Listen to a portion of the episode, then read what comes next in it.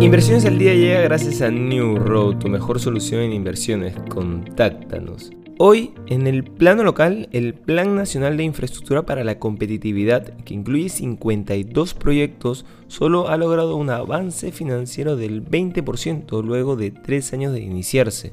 Los proyectos de inversión pública pertenecen en su mayoría al sector transporte y comunicaciones, con un valor de más de 95 mil millones de soles. Hay 11 en energía, 4 del sector saneamiento, 4 que pertenecen al sector agro y 2 al sector ambiente.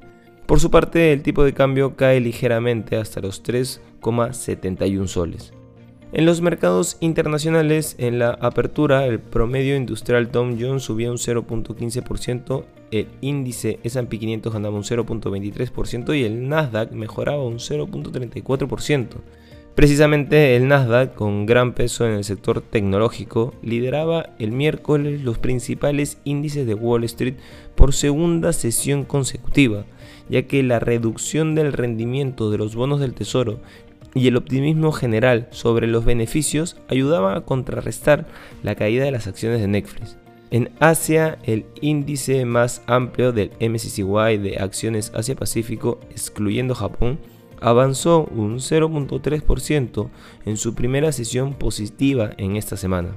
Por otro lado, Procter Gamble elevó su pronóstico de ventas para todo el año, ya que la demanda de sus productos de limpieza y cuidado personal se mantuvo resistente a pesar del alza de precios, lo que hacía que sus acciones subieran casi un 2% en las operaciones previa a la apertura en Estados Unidos.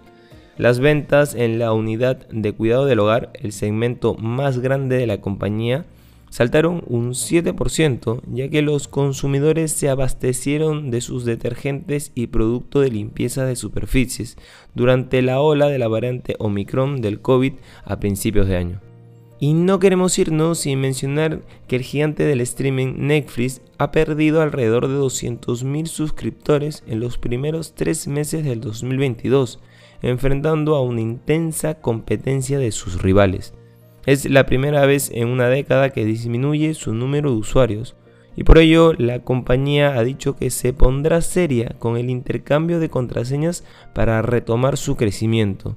Netflix también ha sido afectada por el incremento de precios en algunos mercados y por su retirada de Rusia como respuesta al conflicto con Ucrania. Tras conocerse la noticia, las acciones cayeron un 25%, perdiendo 30 mil millones de dólares de su valor de mercado. Estas han sido las noticias más importantes de hoy, miércoles 20 de abril de 2022. Yo soy Eduardo Ballesteros, que tengas un feliz miércoles.